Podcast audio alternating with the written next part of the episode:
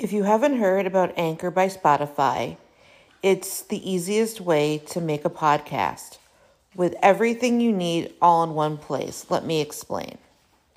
Anchor has tools that allow you to record and edit your podcast right from your phone or computer.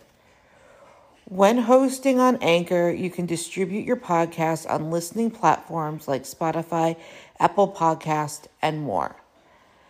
It's everything you need to make a podcast in one place. And best of all, Anchor is totally free. Download the Anchor app or go to anchor.fm to get started.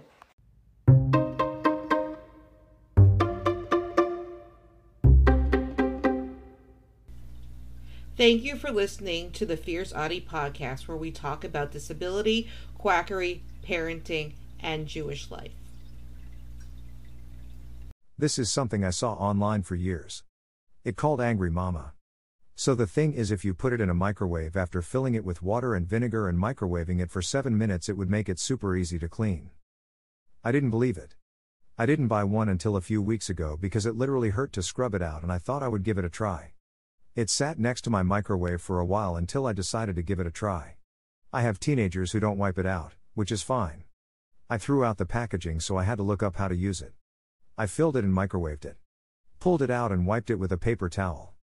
Can I tell you it did wipe out very easily with no scrubbing? I never cleaned out the microwave before with no additional pain. I wish I did this sooner. Only reason I am posting this is because I hope this info helps someone. https colon slash slash amazon dot to slash 31 rhfnk, a 5.8 link, I'm new at this. Would have posted otherwise if I wasn't a part of this.